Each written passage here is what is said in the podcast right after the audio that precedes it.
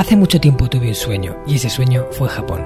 Me llamo Marcos Cartagena y quiero darte la bienvenida al Hanasaki Podcast, un lugar donde te hablaré de las enseñanzas más valiosas que he aprendido de la cultura japonesa, mis propias reflexiones sobre la vida y una sección de entrevistas que he titulado Personas con Ikigai, en la que traeré a hombres y mujeres que han encontrado su propósito vital y trabajan cada día para hacerlo realidad.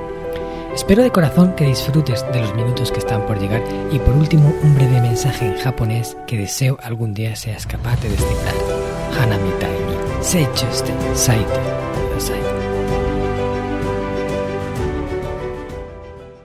Hola a todos mis queridos oyentes del Hanasaki Podcast Creciendo con Japón. Hoka no hito o settoku suru koto ni manabu no wa daiji da to omoimasu ka? Os he preguntado en japonés si alguna vez os habíais preguntado por qué sería bueno para vosotros aprender a persuadir a otras personas. En la entrevista de hoy vamos a romper algunas creencias limitantes relacionadas con el concepto de la persuasión y para ello he invitado a un buen amigo con el que he hecho varias colaboraciones como ser uno de los ponentes de su evento anual Arrasa 2021. Se trata de Alex Kay, un empresario emprendedor español en diferentes sectores, estratega en marketing, especialista en autoridad, persuasión e influencia, autor de varios libros como Triunfar con Miedo o Programando tu mente para triunfar, es conferencista internacional, con presencia en países como Estados Unidos, Colombia, México, Portugal, España y Dubái, entre otros. Ha tenido alumnos procedentes de 31 países diferentes en temas de negocios digitales, marketing online, negociación y mindset a través de una de sus empresas de formación. Incluso durante muchos años ha sido un mago trabajando en espectáculos de ilusionismo para eventos corporativos y fiestas privadas. Se puede decir que Alex es una persona polifacética, inquieta por aprender acerca de diferentes temáticas, a lo largo de toda su vida se ha ido haciendo a sí mismo, abriéndose camino por su cuenta hasta llegar a hacer realidad cada uno de los sueños que se ha ido proponiendo.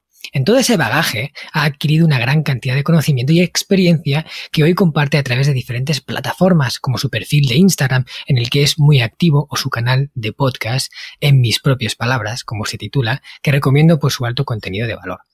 Cuando conocí a Alex, fue capaz de sorprenderme y dejar una huella en mí que ya no olvidaría nunca. Y lo hizo de forma sencilla, hablándome en japonés. Él sabía a qué me dedicaba y aprovechó que también era una apasionada de la cultura japonesa y que había hecho varios viajes a Japón en los cuales ha aprendido algo del idioma para iniciar una conversación de forma diferente que conectó conmigo en el minuto uno.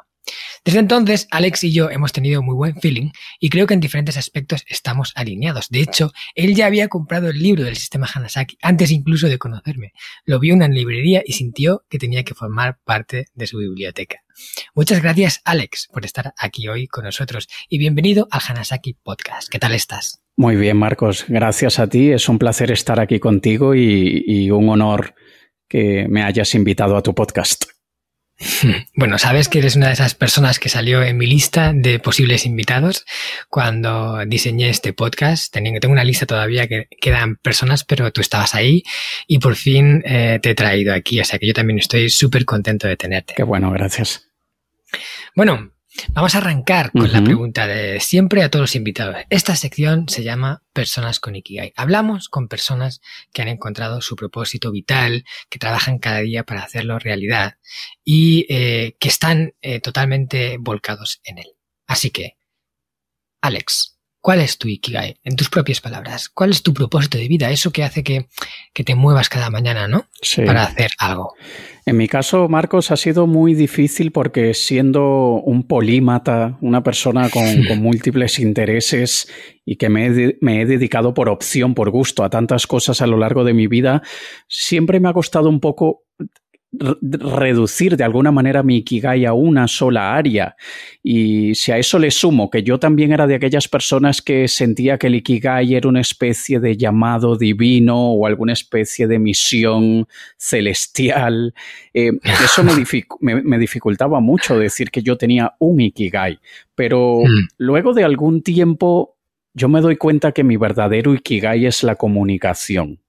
La comunicación mm. es una herramienta y sirve para muchas cosas, pero veo que es un área en la que me he desarrollado a lo largo de los años, me encanta comunicar, me encanta de alguna manera aportar parte de mi experiencia, tanto experiencia personal como profesional, de ahí viene mi podcast llamado En mis propias palabras, he escrito varios libros.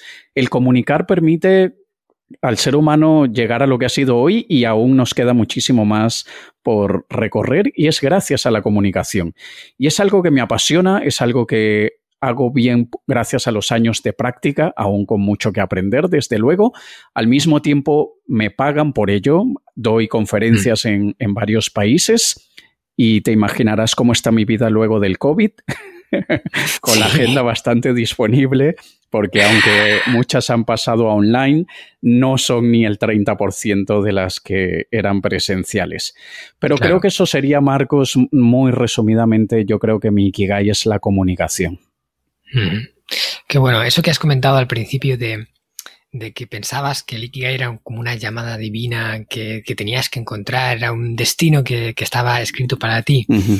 y, bueno, yo sobre ese tema también he hablado bastante en el libro del, del, sistema Hanasaki, hablo sobre el Ikigai y para mí, bueno, no hay nada escrito, ¿no? Pero para mí eh, el Ikigai no tiene nada que ver con una misión que nos hemos autoencomendado ya de antes de nacer y que de alguna forma tenemos que descubrir aquí. ¿no? Eso le mete mucha presión a la elección del Ikigai, sino es más bien algo que tú haciendo aportes un valor al mundo y además eso te haga sentir bien. Y pueden ser diferentes cosas. En tu caso, seguro que has ido variando de Ikigai en cada momento te has sentido pleno haciéndolo. Eh, precisamente porque tú eres una persona polifacética, quiere decir, te interesan muchas áreas, eh, ahora te gusta esto, entonces quieres aportar aquí, luego desarrollas un interés por esto otro y también aportas ahí, ¿no? Y no es malo cambiar de Ikigai, la cuestión es que en cada momento tú sientas que estás haciendo lo que quieres hacer, ¿no? En ese momento. Sí. Yo en mi caso, en el caso de, mi, mi, carrera profesional, me he dado cuenta que por accidente le he dedicado décadas a diferentes áreas. Y yo estuve, yo fui músico profesional durante casi 10 años, luego estuve en el mundo del espectáculo como ilusionista profesional, como lo has dicho, casi 10 años. Llevo ya en el mundo de, los negocios, la, consultoría estratégica, directivos, ejecutivos, emprendedores en áreas de comunicación, de persuasión, influencia, ya 13 años. Hmm. Y, estoy ahora en ese momento de mi vida en el que digo, quiero moverme a otra cosa, manteniendo la comunicación como eje central de mi hmm. vida.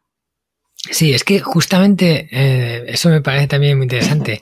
Las décadas eh, parecen como si fueran etapas, ¿no? Eh, las etapas se mueven por décadas. Es como cada 10 años algo cambia. No exactamente 10 años, pueden ser 11, 12, 13 o 9, pero es como que vas pasando de etapas y, un poco va como por décadas. Entonces, en una década te da tiempo a, a desarrollar un Ikigai perfectamente, hacerlo florecer, aportar mucho valor y luego pasar a una siguiente cosa o mantenerte como tú quieras. Pero, pero como que la década es un número redondo en el que da tiempo a mucho eh, y, da tiempo a sentir esa realización que te proporciona seguir un Ikigai. así me encanta, me encanta Alex. ¿Vale? Bueno, uno de los temas en los que eres experto eh, eres, eh, es el tema de la persuasión, ¿vale? Y es que precisamente la persuasión es una palabra que a muchas personas yo creo que de forma errónea le, digamos, le, resuena negativamente, porque tiene alguna como connotación en plan de que persuadir es algo así como manipular y que si tú aprendes a persuadir a la gente, en realidad sabes cómo manejar los hilos para hacerlo a tu conveniencia y, como si fuera algo un poco oscuro. Pero yo sé que esto no es así, que la persuasión no es manipulación, pero quiero que nos lo cuentes tú, que tú esto lo sabes muy bien, en qué se diferencia una cosa de la otra y por qué es bueno para nosotros aprender a ser persuasivos. Fíjate que la persuasión y la manipulación son hermanos y son hermanos que se parecen mucho, pero digamos que han tomado decisiones muy distintas. Y lo digo de esta manera porque tú con la manipulación quieres convencer a otra persona de algo, quieres que la otra persona haga algo y con la persuasión también pero cambian algunos elementos y parte de esos elementos es justamente el objetivo o intención que hay detrás. Por ejemplo, la manipulación, el manipulador busca su propio beneficio y no le importa realmente el beneficio de la otra parte. De hecho, si hay un daño en la otra parte, poco le importa. Eso es un manipulador mientras que un persuasor, una persona que es persuasiva, siempre busca beneficios ganar, ganar. Ambas partes tienen que ganar. Tú quieres persuadir a alguien, quieres que esa persona haga algo o piense de una manera, pero recibirá un beneficio. Y es importante que la persona, por, opción propia, por decisión propia, acepte, entienda y, vea que sí se beneficia. Esa sería la principal diferencia. También un manipulador utiliza la intimidación, el acoso. Un manipulador siembra sentimientos negativos, mientras que un persuasor inspira, motiva y siembra sentimientos positivos. Un manipulador generalmente tiene intenciones ocultas, trata de ganarte con una agenda escondida, con una intención por detrás, mientras que un persuasor siempre deja claro cuáles son las intenciones, no te intenta engañar, te dice perfectamente qué quiere conseguir y por qué deberías considerarlo. Y mm. obviamente un manipulador siempre recurrirá, recurrirá siempre que pueda al engaño, a, la mentira para convencer, mientras que un persuasor utiliza argumentos e historias para convencer. Y aquí la palabra convencer a mucha gente le cae pesado. Y muchas veces utilizamos como defensa la frase, me estás intentando convencer, no me voy a dejar convencer, porque sentimos que estamos perdiendo parte de nuestra libertad cuando alguien intenta convencernos. Sin embargo, nosotros, parte no solamente de nuestro derecho, sino también parte de nuestra, de alguna manera, nuestra misión moral es convencer a, a otras personas si vemos que, que podemos mejorarles la vida, podemos juntos mejorarnos la vida, y esto puede ser a pequeñito nivel, como tú con tu pareja, tú con tus padres, tú con tus hijos, o a nivel social. La hmm. persuasión involucra muchas cosas. Hmm. La verdad que hay una diferencia abismal entre una y la otra. Y, manipular no tiene nada que ver con persuadir. Al final, persuadir es algo como, pues eso, como tú dices, de, buscar también el bien de la otra persona, de utilizar argumentos reales, de no utilizar la mentira, pero ser capaz de transmitir lo que tú quieres eh, de la forma en la que la otra persona va a estar más proclive a escucharlo, a entenderlo, a aceptarlo, pero al final no deja de ser la misma cosa. Sí, y son tan parecidos que yo mismo he visto libros y, he asistido a conferencias donde los autores te dicen te voy a enseñar a persuadir para que ejerzas un control mental masivo sobre la gente. Obviamente quien escucha eso está entendiendo que persuadir y manipular es lo mismo. Y, y, es muy curioso porque yo tengo, yo doy un taller para empresas y para emprendedores sobre técnicas de persuasión ética y le agrego siempre la parte ética para que entiendan que nunca van a aprender nada que pueda ser considerado poco honesto o de alguna manera engañoso. Y les un día les mostré una prueba que yo hice. Yo hago muchísimos anuncios publicitarios por, por, mis empresas y una vez hice este taller público, no, no para empresas, para que cualquier persona que quisiera pudiese asistir, y yo probé un lenguaje 100% persuasivo en el que aprenderás a cautivar a tu audiencia y a crear una conexión emocional con ellos a través de la persuasión ética. Y hmm. creé otra versión alternativa en la que utilizaba un lenguaje mucho más agresivo en la que utilizaba el lenguaje como consigue absolutamente todo lo que quieras y haz que las personas se rindan ante ti.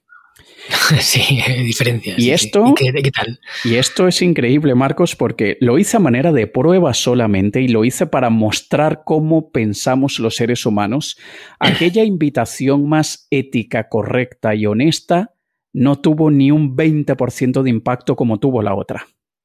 Mm. Y esto nos dice muchas cosas. Es como, yo no quiero que a mí nadie me engañe, no quiero que nadie me manipule, pero me mola un montón el tema, quiero aprender a hacerlo yo. sí. Y, es curioso que eh, también aquí esto nos enseña que una cosa es lo que nosotros creemos que queremos y otra cosa muy distinta es lo que realmente queremos.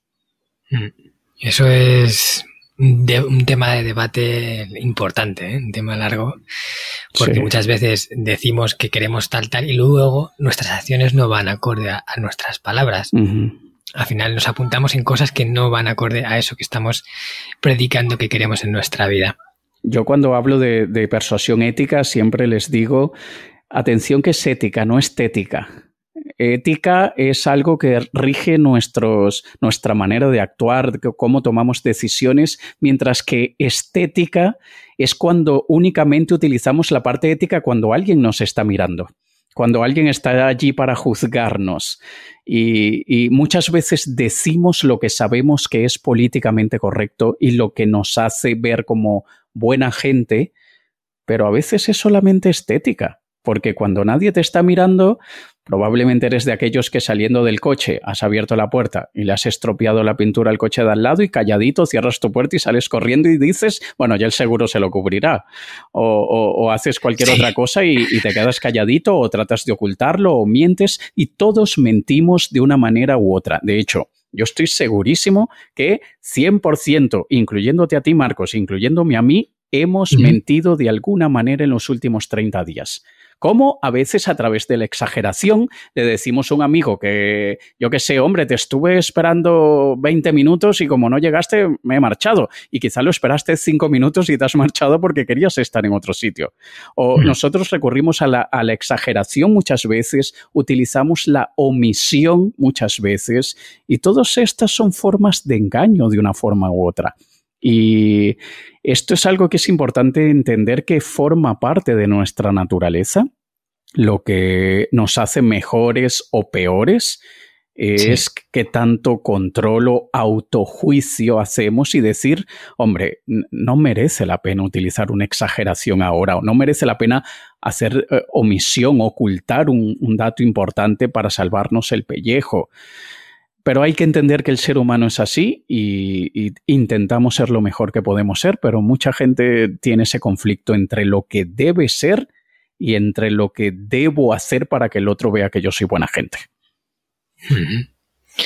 Muy buena reflexión esa. Y ahora te voy a preguntar, Alex, eh, ¿cuáles son para ti las características principales de una persona persuasiva? Y por qué eh, ayudan a influir de una forma positiva en las personas, ¿no? ¿Por qué consiguen hacer que, nuestro punto de vista sea quizás más apreciado o, más escuchado? Hay una característica que, que, te hace naturalmente más persuasivo o persuasiva y es el carisma. El carisma es aquel magnetismo, aquella atracción que despiertan o transmiten algunas personas no necesariamente porque sean siempre muy simpáticas, sino porque hay algo en ellos que hace que queramos escucharlos, admiramos quizá la seguridad que transmiten en ellos mismos. De alguna forma, incluso una persona carismática puede despertar eh, disgusto en otras. Tú puedes decir, ese tío me cae mal, pero es súper carismático. Y es porque es, es esa atracción invisible que algunas personas tienen y que se puede desarrollar. El carisma se practica como todo. Hay gente que de una manera innata lo hace mejor. Hay, hay, personas que sin mucha práctica son relativamente buenos tenistas, mientras que otros necesitan décadas de estudio para llegar al mismo nivel que otros. Entonces se mezcla la práctica, el entrenamiento con un, cierto talento eh, natural. Claro.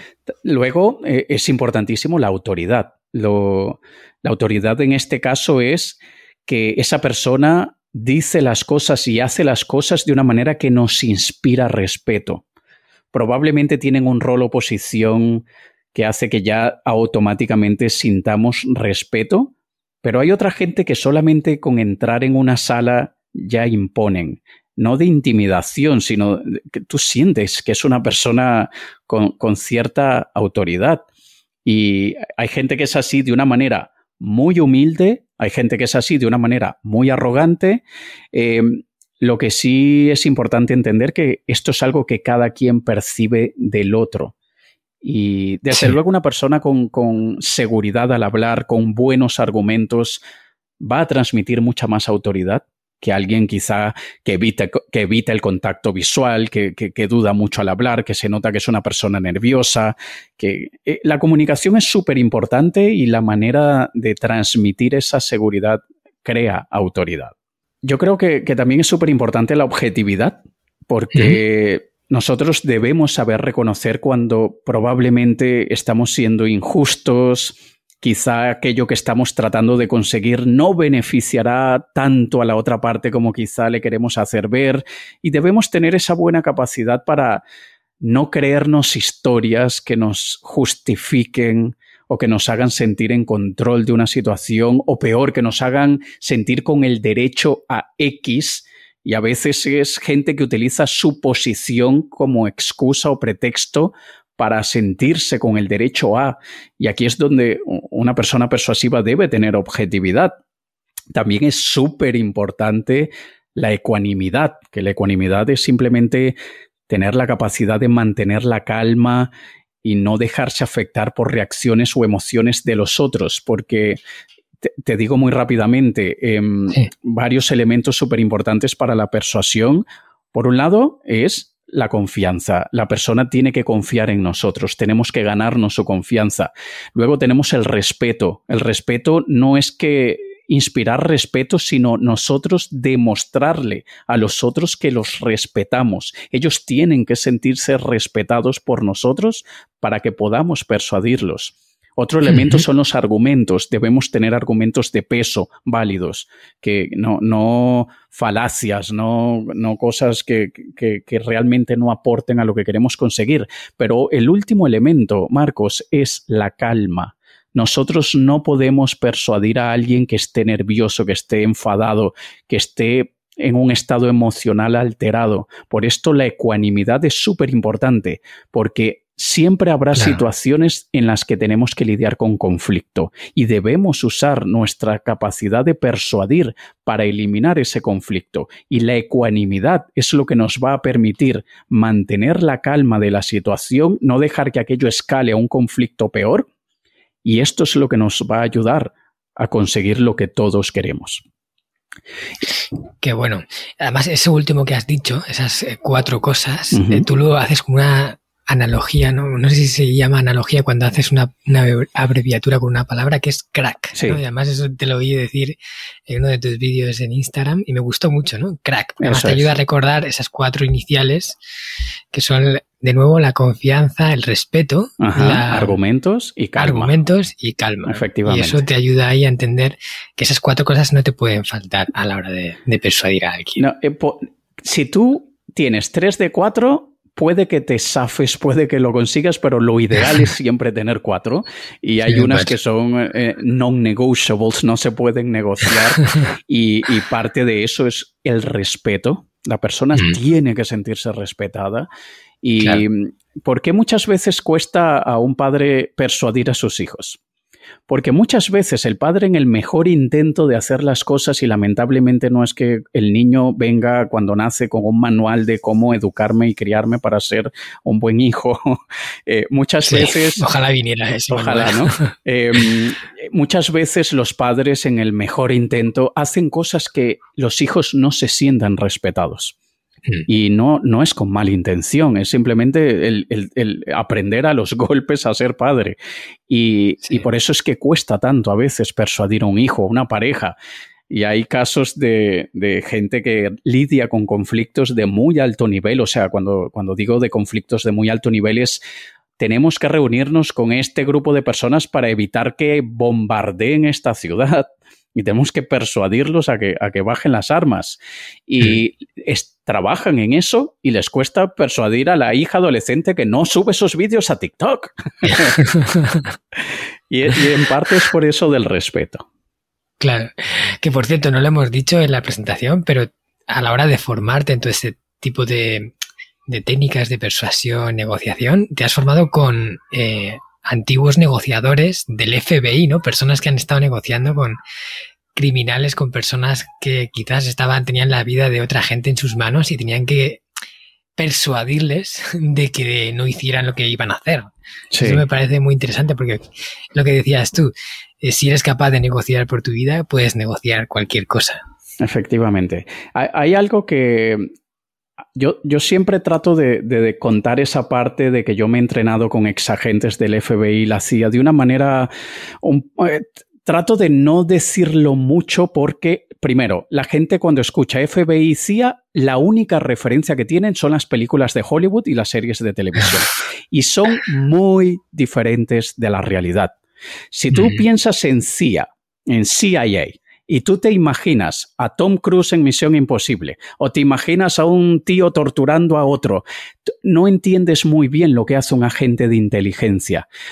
O sea, si tú quieres imaginarte a un agente de la CIA, tú no te imagines a Tom Cruise, tú imagínate a los personajes de la serie Big Bang Theory, a Sheldon Cooper, a Leonard Costader, a, Rush.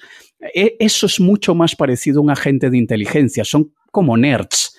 Porque por un lado tienes a los espías, los espías son súper discretos, nadie se entera que ellos existen, son personas que tienen un low profile, no, no llaman la atención de ninguna manera. Y luego están los analistas, los, los, que analizan esa información que un espía recopiló.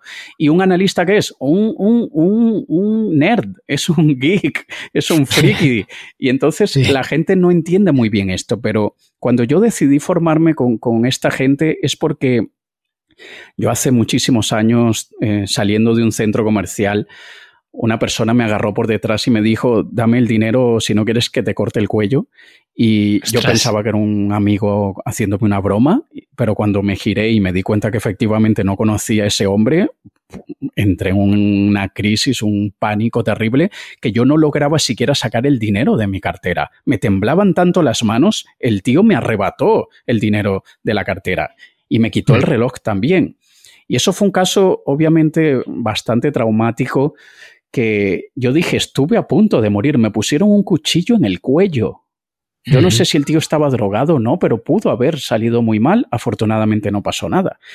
Y otro caso que me pasó justo volviendo de mi primer viaje a Japón, mi hermana me llama y me dice, tenemos que hablar. Em, la llamo y me dice mi tío Felipe, hermano de mi padre, se suicidó. Y es, no, es, nos cae como, como una bomba. O sea, ¿cómo que se suicidó? ¿Qué pasó? O sea, ¿sabes al punto que puede llegar un ser humano de decir no hay salida, no hay mm. solución, no va a mejorar esta situación y yo prefiero no vivir? Y mm. eso me hizo como pensar, yo pude haber hecho algo, yo, yo sería capaz de disuadir a alguien que quiere quitarse la vida. Y es eso cuando tú piensas que la otra parte en una negociación o cuando tienes que persuadir a alguien, si tú piensas que esa otra persona está dispuesta a quitarte la vida, o si tú piensas que esa persona está dispuesta a quitarse la vida, ¿tú serías capaz de hacer que cambie de opinión? Y no, no se consigue como se ve en las series de televisión. Se es mucho más parecido a una conversación con un terapeuta. Es muchísimo más parecido a eso. Y hay, hay, hay que utilizar muchísima empatía, hay que escuchar muchísimo. Y, y, es eso lo que, realmente, lo que realmente me motivó a mí a estudiar todo esto. Que bueno, no conocía esas historias y la razón por la cual habías hecho esa formación de esta forma y, y la verdad que, que, todo tiene mucho sentido. Muchas gracias por compartirlo con nosotros, Alex. Sí. Vale, pues vamos con la siguiente pregunta. Esta yo creo que ya casi que no la has contestado, pero ¿una persona persuasiva nace o se hace? Nosotros nacemos manipuladores. y nacemos manipuladores porque desde que somos bebés sabemos qué hacer para que nos alimenten. Y sabemos llorar, gritar y dejar a nuestros padres sin dormir muchísimo tiempo por nuestros intereses. Somos así de egoístas. No me importa, que para eso me has traído al mundo. Nadie te ha pedido eso. y, y nacemos manipuladores. Y en nuestros primeros años de vida aprendemos que manipular es efectivo.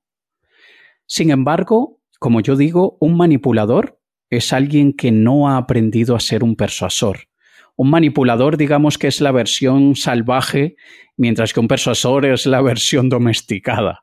Vamos a verlo así. Y todo se entrena. Yo creo que hay ciertos talentos que traemos a este mundo genéticamente y bien, por lotería de vida, no sé por qué algunas personas, sin ser el factor genético, por qué tienen ciertas facilidades más que otros, pero prácticamente todo aquello en lo que queremos volvernos realmente buenos requiere práctica. Así que cualquier persona que hoy en día, hoy, diga, yo no persuado ni a mi mujer, ni a mi hijo, ni a mi jefe, ni a nadie, tienes esperanza, simplemente tienes que prepararte, entrenarte, practicar y verás que, que te volverás bueno con el tiempo. Claro, o sea, al final es o sea, no podemos obviar que es verdad, hay gente que tiene más talento o menos para el arte de la persuasión, que ya eso un poco viene de base, pero luego, como, como decimos, es un músculo que de, de ejercitarlo, de fortalecerlo, se entrena y cualquier persona, aunque no haya tenido un talento innato para ser una, alguien capaz de persuadir a otra persona, lo pueda llegar a conseguir. Y fíjate lo importante que puede llegar a ser esto, que lo comentabas antes, que tener esta habilidad en tu mano te podría incluso llevar a, poder persuadir a una persona que quieres de no hacer algo tan, tan brutal como quitarse la vida. que, que no solo es para los negocios, que no solo es para, para cosas que te puedan interesar, sino para la vida en general. Efectivamente, así es. Qué bueno. Este podcast está patrocinado por descubriendojapón.com, una agencia especialista en organizar viajes con alma a Japón de la que yo también soy uno de sus fundadores. Hemos nacido para dar servicio a todos aquellos que quieran descubrir el país de una forma diferente, con la que poder conectar con su esencia y volver de allí con la sensación de haberlo conocido de verdad viajes con grupos de tamaño reducido, visitas a lugares fuera de las clásicas rutas turísticas y acompañado por uno de los guías del equipo de Descubriendo Japón, un amante de la cultura japonesa que habla el idioma y que te lo mostrará más como un amigo que como un guía a la vieja usanza. Yo soy uno de ellos. ¿A qué esperas para hacer realidad tu sueño? Visítanos en descubriendojapón.com.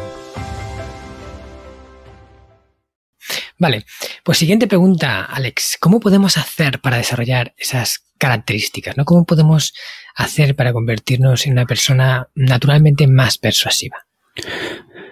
Primero hay que tomar la decisión que todo lo que haremos lo haremos por el bienestar común, por, porque queremos conseguir cosas buenas, queremos crear un impacto positivo, queremos ejercer una influencia positiva.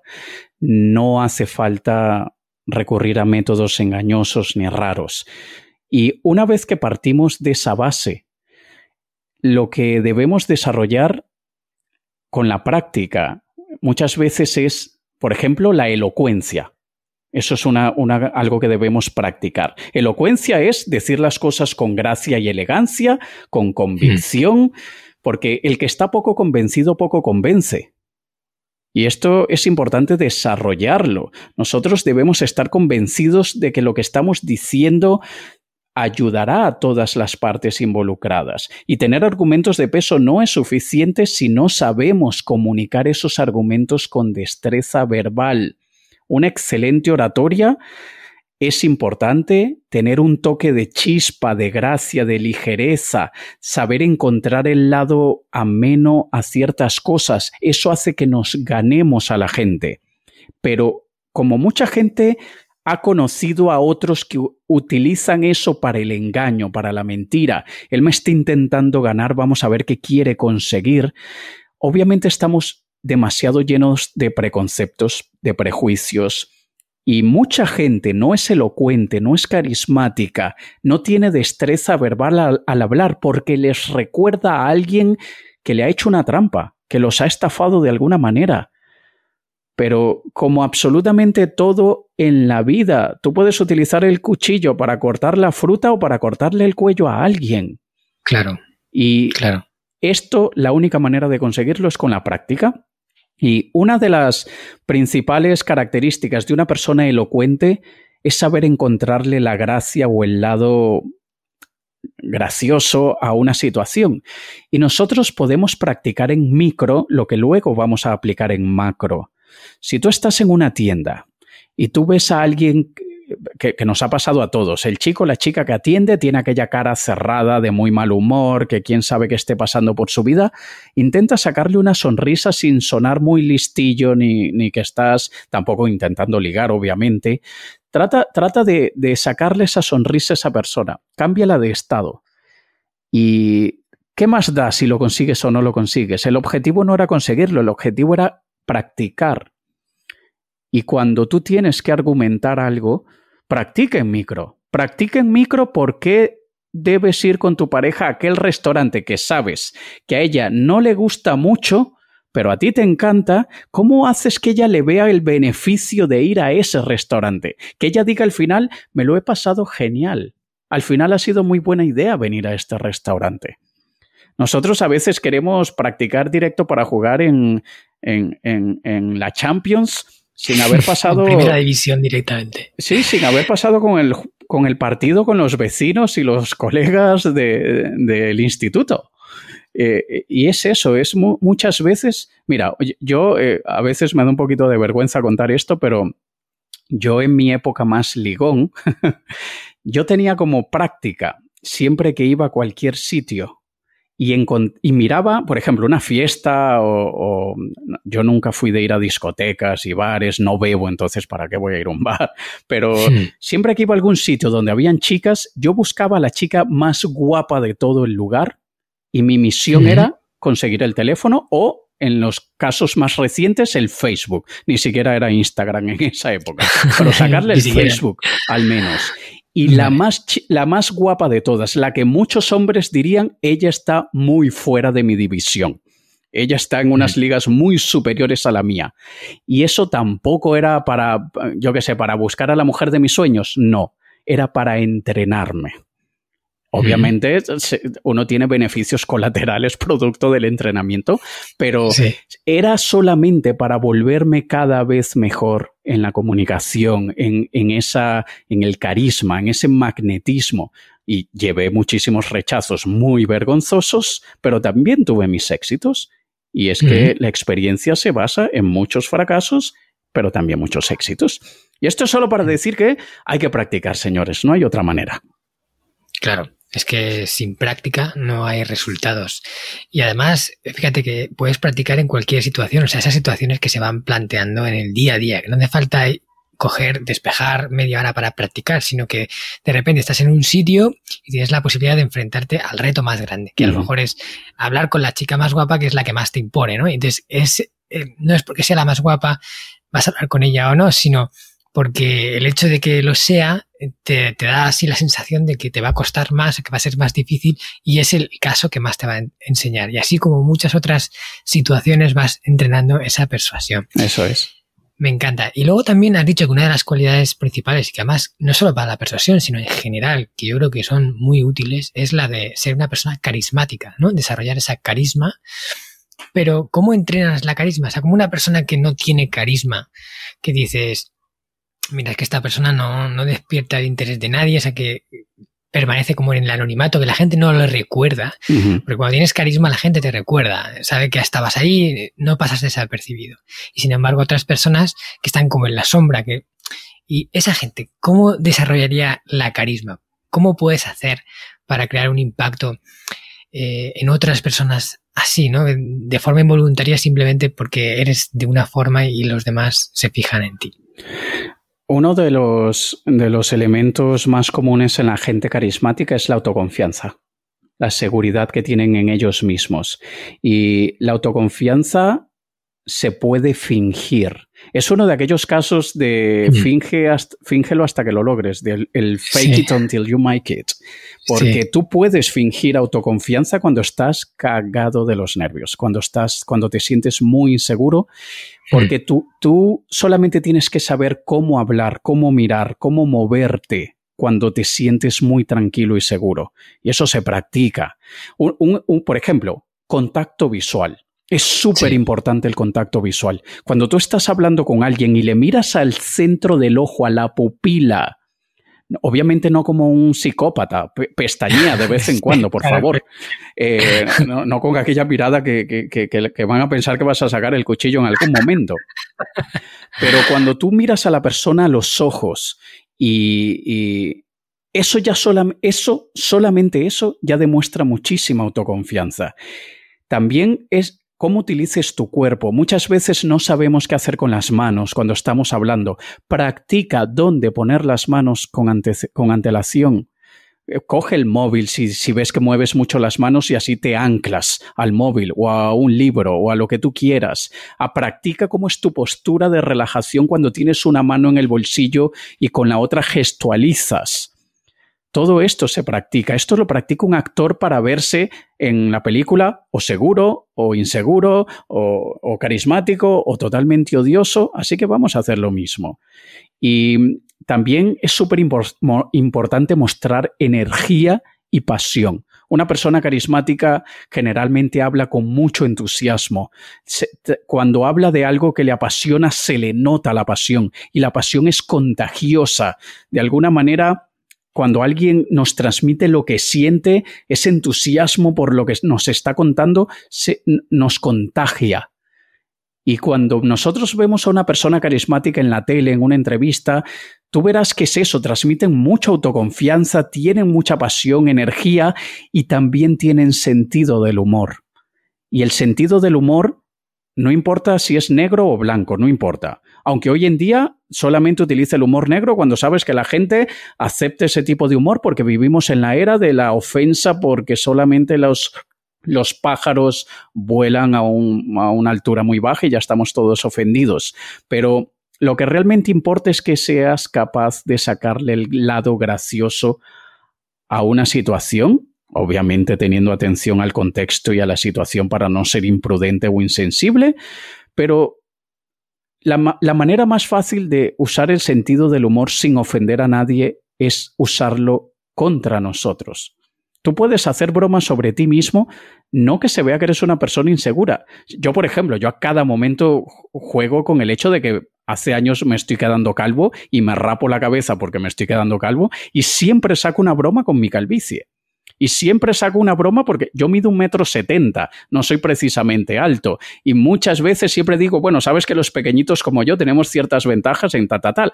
Eh, siempre me utilizo como, como el elemento de, de, de, bully, vamos a llamarlo así, con, obviamente con elegancia y con elocuencia para que no se vea que es que estoy traumatizado con eso. Pero estos son varias características que se pueden practicar y, y empieza por, cosa, con, por cosas pequeñitas. Claro, fíjate que lo último que has dicho eh, del humor, de ser capaz de tener humor contigo mismo, ¿no? De ser el, de reírte de ti mismo, eso a la vez también demuestra autoconfianza, porque son una persona que es capaz de reírse de sus propios defectos, quiere decir que los tiene asumidos y que a pesar de ello se siente segura y que no le importa, ¿no? Sí. Entonces, estás teniendo humor y además estás demostrando autoconfianza, con lo cual matas dos pájaros de un tiro ahí. Sí, y todo, todo viene en el paquete de, de lo que dices, la energía con la que lo dices, la intención que tienes del por qué lo dices, cómo te comportas tú ante lo que dices yo decirte a ti, bueno, sabes que nada, eh, me he tenido que, rapar la cabeza porque, bueno, lamentablemente me estoy quedando calvo. O, a decirte, bueno, sabes que yo me rapo la cabeza porque a las chicas les encanta. Bueno, algunas. Pero bueno, solamente me importa esas dos o tres que les encantan, eso hace que todo valga la pena. Claro, ¿cómo cambia el marco? Eh? ¿Cómo cambia? Sí, y, es mostrarle a la gente eso, que no te importa, que te tomas muy a la ligera. De hecho, hace años leí en un libro me parece que de Richard Bach, una cita que el, comienzo del libro era, ¿sabes por qué los ángeles vuelan? La persona, la otra le dice, ¿por qué? Porque los ángeles se toman a ellos mismos muy a la ligera. Mm, y eso es simplemente una enseñanza de no, no nos tomemos tan en serio, no nos ofendamos tan fácilmente. Mm. Qué bueno.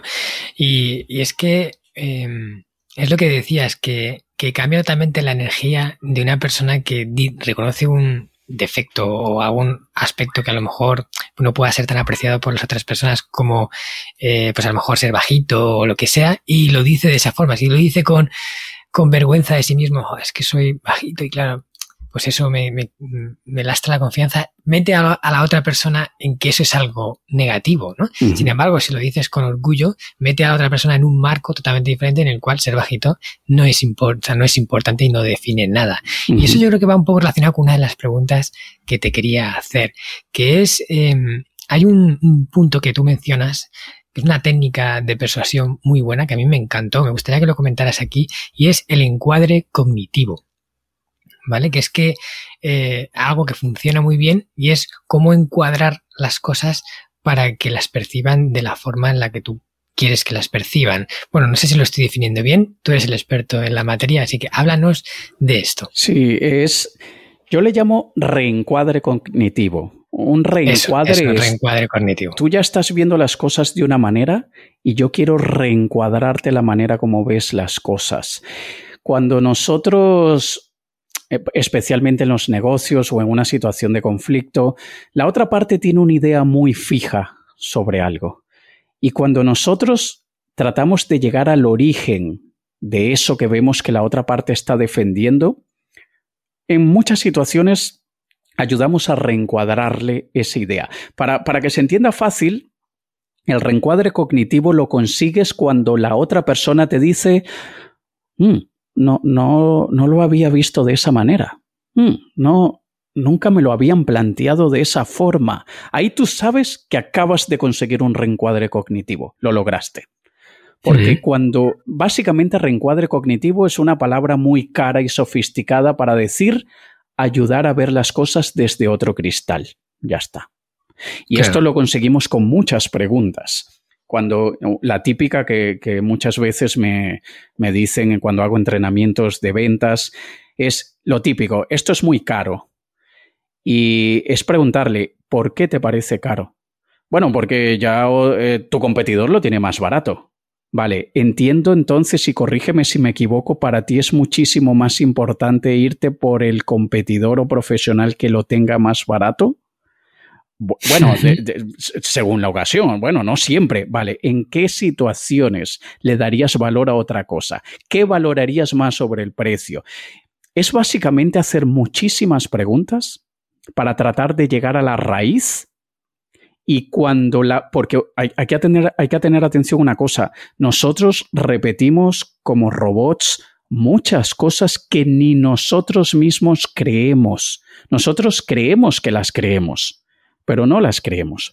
Y esas preguntas que nos hacen ir a la base de aquella creencia que estamos defendiendo, llega un momento, tú ves en los ojos de la persona como que se desconectó el piloto automático y dicen, ostras, esto no tiene ningún sentido.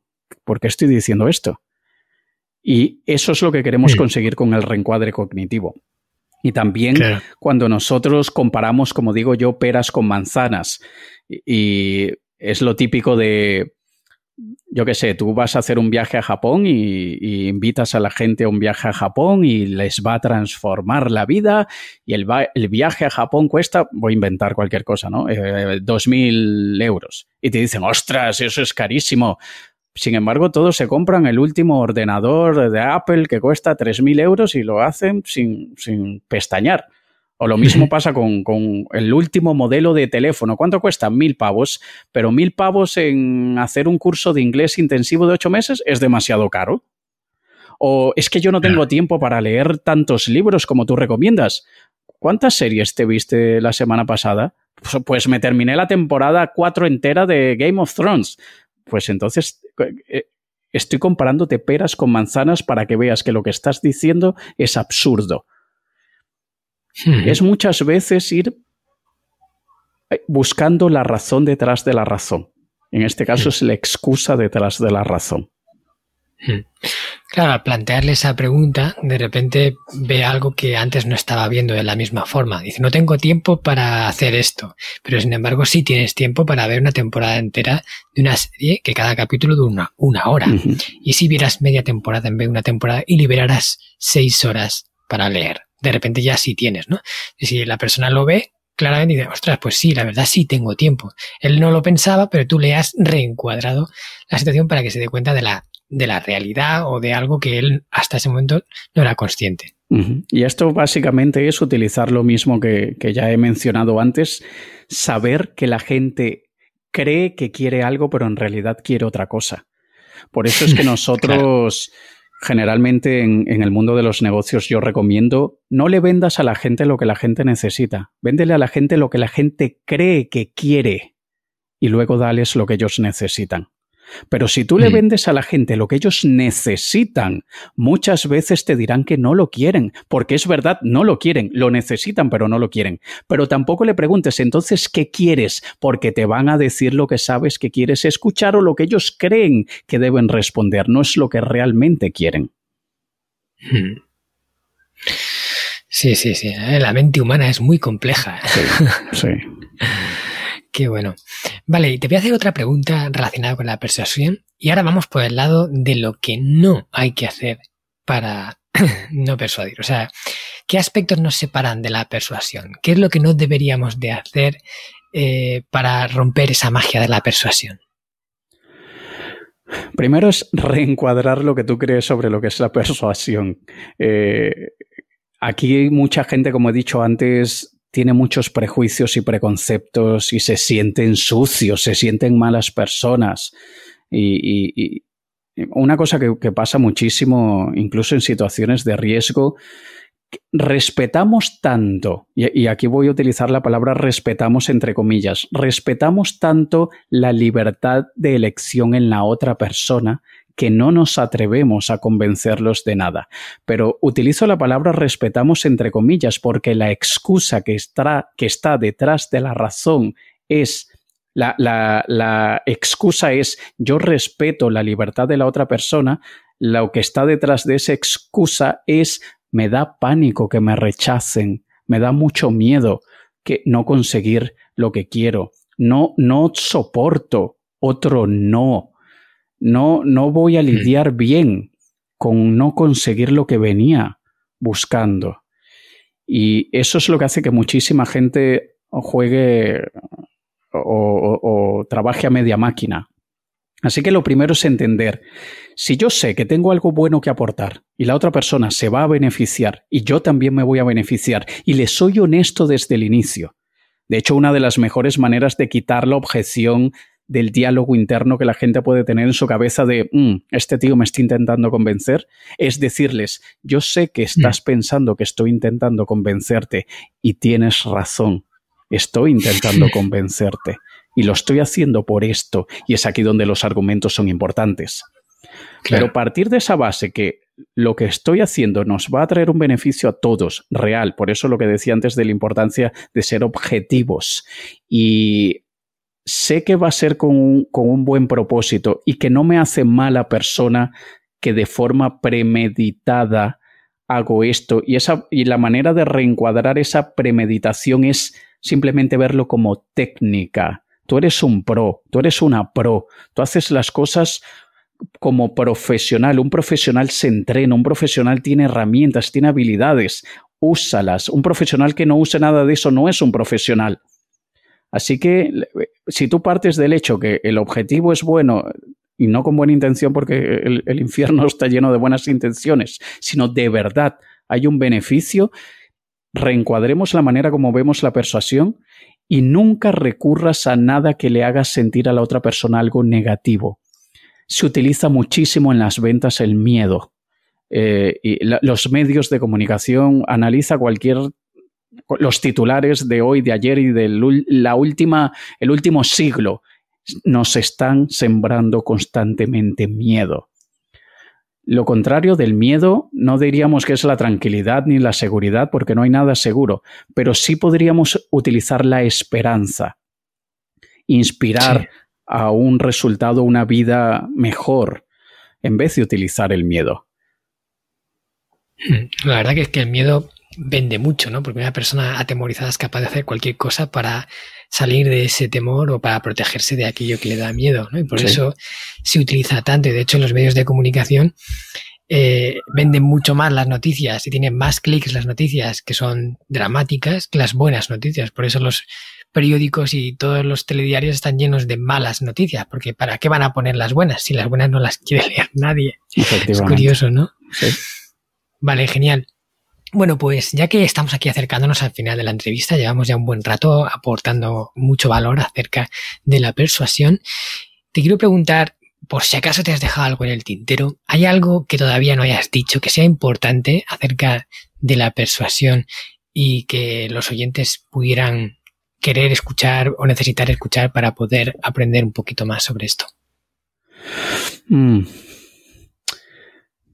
Yo creo que yo creo que sería el concepto de persuasión, como es tan difícil muchas veces de ver con una connotación positiva, debe ser una técnica que se utilice de la manera más... Eh, ¿Cuál es la palabra? De la manera... de una forma cuidadosa y discreta. Tiene que, usarse, tiene que usarse discretamente, aunque sigas todas las reglas de ganarte la confianza, de mostrar respeto, dar buenos argumentos, eh, en calma y, ser transparente con la persona, obviamente nunca utilices, nunca avises qué vas a hacer o qué estás haciendo. Eh, puedes utilizar esto de, hablarle a la objeción antes de que la objeción te hable a ti. Cuando sabes que alguien mm, está pensando algo, haz mención a eso que la persona está pensando. Dile, yo sé que probablemente en este momento sientes tal o yo sé que probablemente en este momento estás pensando tal. Ataque esa objeción antes de que tú seas derribado por esa objeción pero no, no usaría precisamente el abordaje que ya he visto por ahí de en los próximos minutos te voy a convencer de esto porque yo estoy seguro que yo tengo razón en esto. Eso es ridículo. Esto es una conversación, esto es algo, esto es un acuerdo. La mejor manera de verlo es como un acuerdo. Vamos los dos a estar de, acuerdos, de acuerdo en algo. Y yo sé que parte de mi misión es convencerte porque veo cierta resistencia de tu parte, pero no lo voy a hacer con acoso, ni intimidación, ni engaño, ni nada de eso.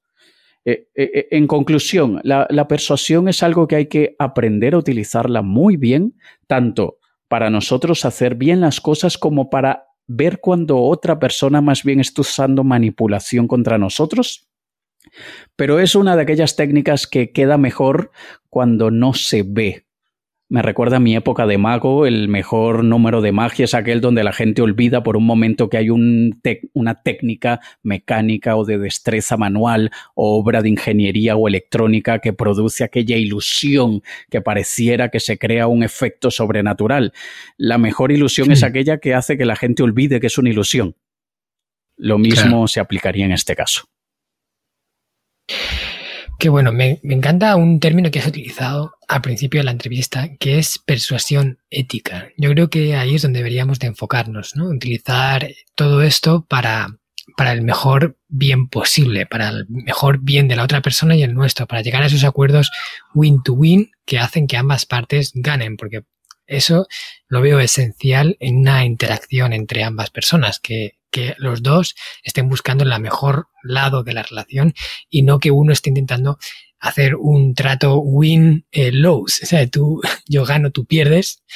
Eh, que eso luego al final es hambre, o sea, es pan para hoy, hambre para mañana. Aunque no es, incluso ni siquiera es ético ni moral hacerlo. Sí, y estamos en la responsabilidad moral de utilizar la persuasión de forma ética.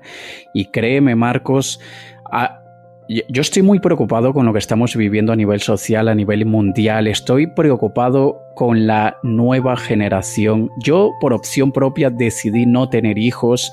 Estuve casado casi 19 años hasta recientemente que me he divorciado y mi mm. expareja y yo decidimos no tener hijos. Mantengo la misma decisión, pero estoy muy preocupado por la juventud, por lo que están utilizando ellos como modelos a seguir, por lo que ellos están valorando. Y créeme que yo utilizaré todas mis técnicas de persuasión ética para conseguir un impacto positivo en aquellos a los que puede impactar. Sé que no podré impactar a todos, no sé que no podré impactar a la, a la mayoría, pero quiero que con mi comunicación, con mi inspiración, con mis libros, con mis conferencias, quiero que esa nueva generación cambie el cristal con el que están mirando las cosas actualmente y le den valor a otras distintas. Y sí, voy a intentar convencerlos de forma ética, pero me considero en la obligación moral de hacer un mundo mejor que el que en este momento pinta que vamos a tener de aquí a 10 años. Hmm. Sí, esa para mí es una voluntad del ser humano innata que si llegas a conectar con ella, no todo el mundo la tiene, pero si llegas a conectar con ella porque la llevamos en el interior, lo de tratar de construir un mundo mejor, de aportar algo positivo al mundo para que sea un lugar mejor para todos y tú lo estás haciendo con esta forma, ¿no? Con esta, estos talentos que tú tienes, todo este conocimiento que tienes que estás transmitiendo y te lo agradezco, te lo agradezco de corazón. Yo lo hago por mi lado, este podcast es una forma de hacerlo también, todo lo que comparto con los viajes a Japón es una forma de hacerlo también y animamos a toda la audiencia a que se sume a ese movimiento de personas que han decidido trabajar en pos de eh, hacer que las cosas funcionen mejor, ¿no? Que la recompensa está en el beneficio que damos y no en lo que obtenemos tenemos. Eso es.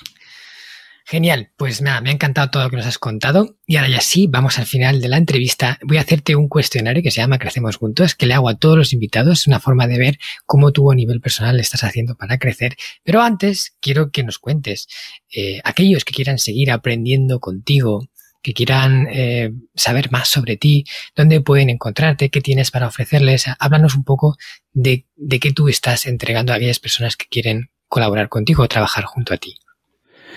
Bueno, para seguirme o encontrarme, lo más fácil será buscarme en Google, Alex K, K E I latina, y que cada persona elija la plataforma de su preferencia, sea Twitter, sea Instagram. Bueno, Twitter casi no la utilizo, pero por ahí estoy, LinkedIn, eh, en mi sitio web, mis podcasts, lo que quieran. Y mm, yo trabajo principalmente con emprendedores, ejecutivos, con directivos Cualquier persona que quiera desarrollar ese impacto positivo, esa comunicación más efectiva, obviamente la persuasión ética y trabajo mucho con algo, un concepto que yo llamo personalidad única de ventas. En un mundo en el que tanta gente hace lo mismo y en el que hay tantos competidores y donde es tan difícil diferenciarnos, yo tengo una mentoría en la que desarrollamos tu personalidad única para que te valgas de ella y que ese sea tu factor de diferenciación. Porque lo que es dar una buena atención, dar un buen servicio, calidad y precio, eso no son factores de diferenciación. Eso es algo que todos los clientes esperan de ti, de todos. Pero aquello que nosotros somos como persona nos diferencia. Y aquí lo que debemos conseguir es que nuestro público ideal nos compre o nos contrate, no solamente por lo que hacemos, sino también por quienes somos. Qué buena pinta tiene esa mentoría. Bueno, yo voy a dejar todos los enlaces de Alex en las notas del programa que podéis encontrar en la descripción de cada episodio. Hay un enlace donde podéis acceder a, la entrada de blog que publico con toda la información del episodio ahí lo dejaré.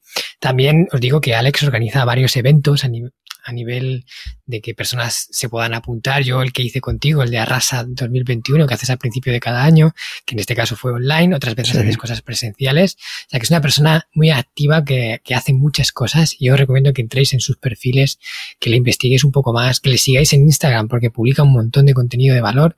Muchas de esas cosas de persuasión él ya las comenta en su perfil y de verdad es una persona muy interesante que, que conviene tener en, en el punto de mira.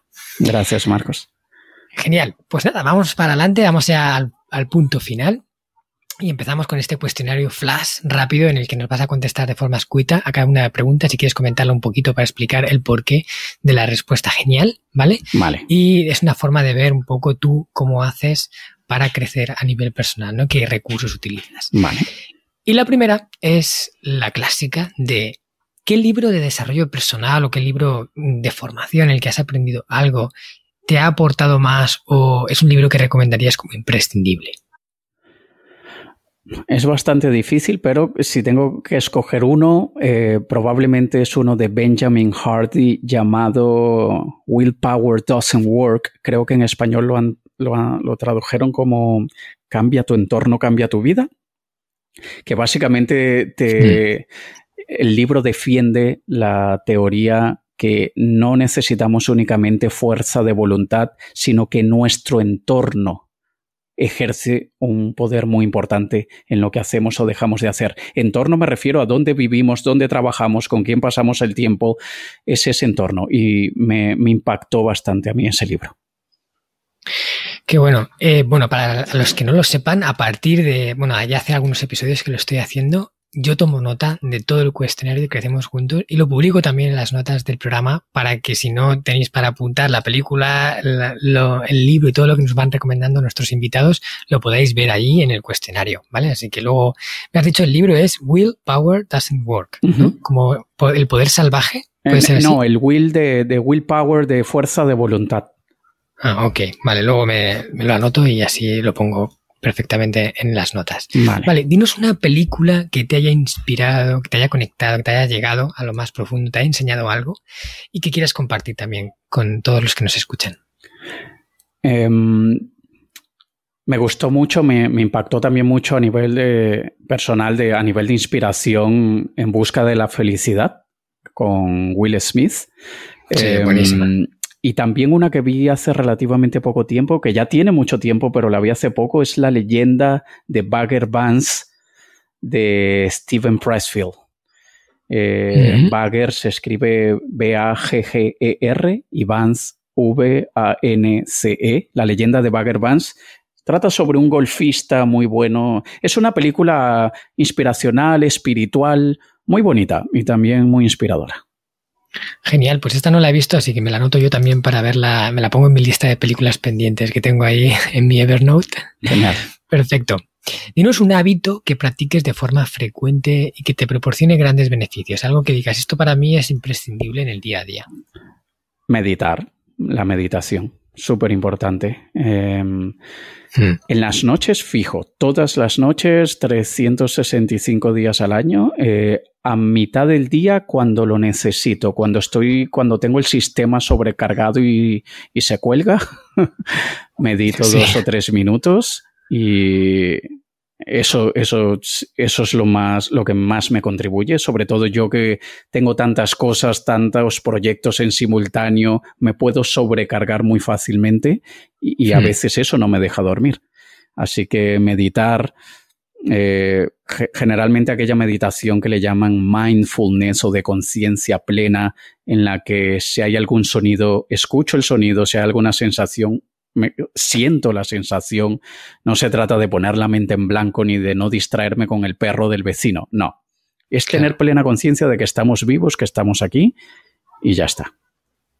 Qué bueno. Sí, por supuesto, meditar yo es uno de los hábitos que siempre recomiendo, que está incluido en el pilar paz interior, el número 3 del sistema Hanasaki, como un punto fundamental para lograr esa calma, para equilibrar la mente, para estar más presente, para darte cuenta un poco de cómo funciona tu mente y aprender a dominarla, que, que si no lo, no lo sabemos hacer, eh, ella nos domina a nosotros, ¿no? Efectivamente. Perfecto. Dime un lugar del mundo, un sitio en el que estés y te dé paz, un sitio que te encante, eh, un lugar que te proporcione algo especial. Bueno, te dejo que tú adivines el país. bueno, algo me dice que empieza por J y, acaba por N. Y acaba por Apón. Efectivamente, más específicamente Montecoya, más específicamente el cementerio Okunoin. Buah, es que ese sitio es mágico. Es impresionante. Estuve tres semanas en un templo allí en Montecoya, en, Ichijoin, el templo Ichijoin, y me iba al cementerio Ukonoin todos los días. Y es, un, es curioso porque un lugar donde, donde están los, lo, lo, que dejamos cuando nos marchamos, esa, esa carcasa, esa, esa parte exterior que dejamos cuando fallecemos, está lleno de carne inerte hmm. y puede causar tanta paz. No sé si porque hay tanta gente descansando en paz allí, pero pocos lugares me han transmitido tanta paz como ese. Hmm. Me parece increíble esa experiencia porque normalmente al Monte Coya la gente va y hace una noche en un templo, o dos como mucho, ¿no? ya, ya eso ya es una experiencia fuera de lo normal, ir al Monte Coya que es un, para quien no lo sepa, es un, es un monte que hay al sur de Osaka, eh, en, una zona de montañosa muy grande, que es sagrada para los japoneses. De hecho, mucha gente iba a peregrinar ahí. Ahí está la sede de una secta budista muy importante eh, que, se fundó hace, mm, o sea, no sé si en el año 700, una cosa así, después de Cristo, o sea, hace mil y pico años. Y tú estuviste tres semanas. Tres ¿cómo Fue, ¿Cómo fue eso? ¿Cómo? Cuéntanos un poquito, eso por curiosidad, aquí me voy a extender un poco. Lo más duro era, bueno, que nos despertaban a las 5 de la mañana para ir a rezar y ir a rezar, meditar. De los eh, monjes. Yo, yo obviamente no, entendía nada y aún no entendería nada. Mi, mi japonés es súper básico, pero, pero el oír los cánticos, el y eso todos los días a las 5 de la mañana fue como un poquito lo más duro. Luego la parte eh, muy curioso, muy curioso de cuando tocaba el momento del baño diario, esa ese, ese, momento de higiene diaria muy peculiar. Yo como, como occidental, es, esa forma de higienizarme aún me, me, impacta un poco todos allí juntitos, sentaditos en, en, ¿cómo se le llama aquello? Donde tú te sientas y te vas lavando tus partes para luego. Sí, el taburetillo ese que ponen en el baño, que tú te vas lavando. Es, es curioso, ¿eh? También, Todos desnudos, claro. Sí, y, y como yo fui en una época de frío, de hecho me tocó varios días de nieve ahí en el templo, pues me utilizaba eso como excusa para no tener que bañarme todos los días, porque hacía muchísimo frío en el templo, muchísimo frío. Y bueno, eso, eso fue peculiar, pero en general una experiencia brutal que quiero repetir cuando pueda. La verdad es que es una pasada, ¿no? Yo he vivido allí cuatro años y, he estado viviendo con japonés, etcétera, pero nunca me, he, alojado en un templo tanto tiempo y, bueno, tiene que ser duro en algunas cosas, pero por otro lado tiene que tener un valor incalculable el, haber tenido esa experiencia, así que me lo anoto también como cosa pendiente a hacer, residir en un templo. Vale, vamos con las últimas preguntas. Eh, dime una persona a la que sigues, que mentoría, o sea, que, que digamos modelas, alguien en el que te fijas que te ayuda a crecer, que te inspira para ir hacia adelante? Mm, esa, también es bastante difícil, pero mm, quizá más que porque lo siga, es una persona que me inspira y que utilizo como un modelo a seguir, es un role model para mí, podría ser Richard mm. Branson, el fundador del grupo Virgin.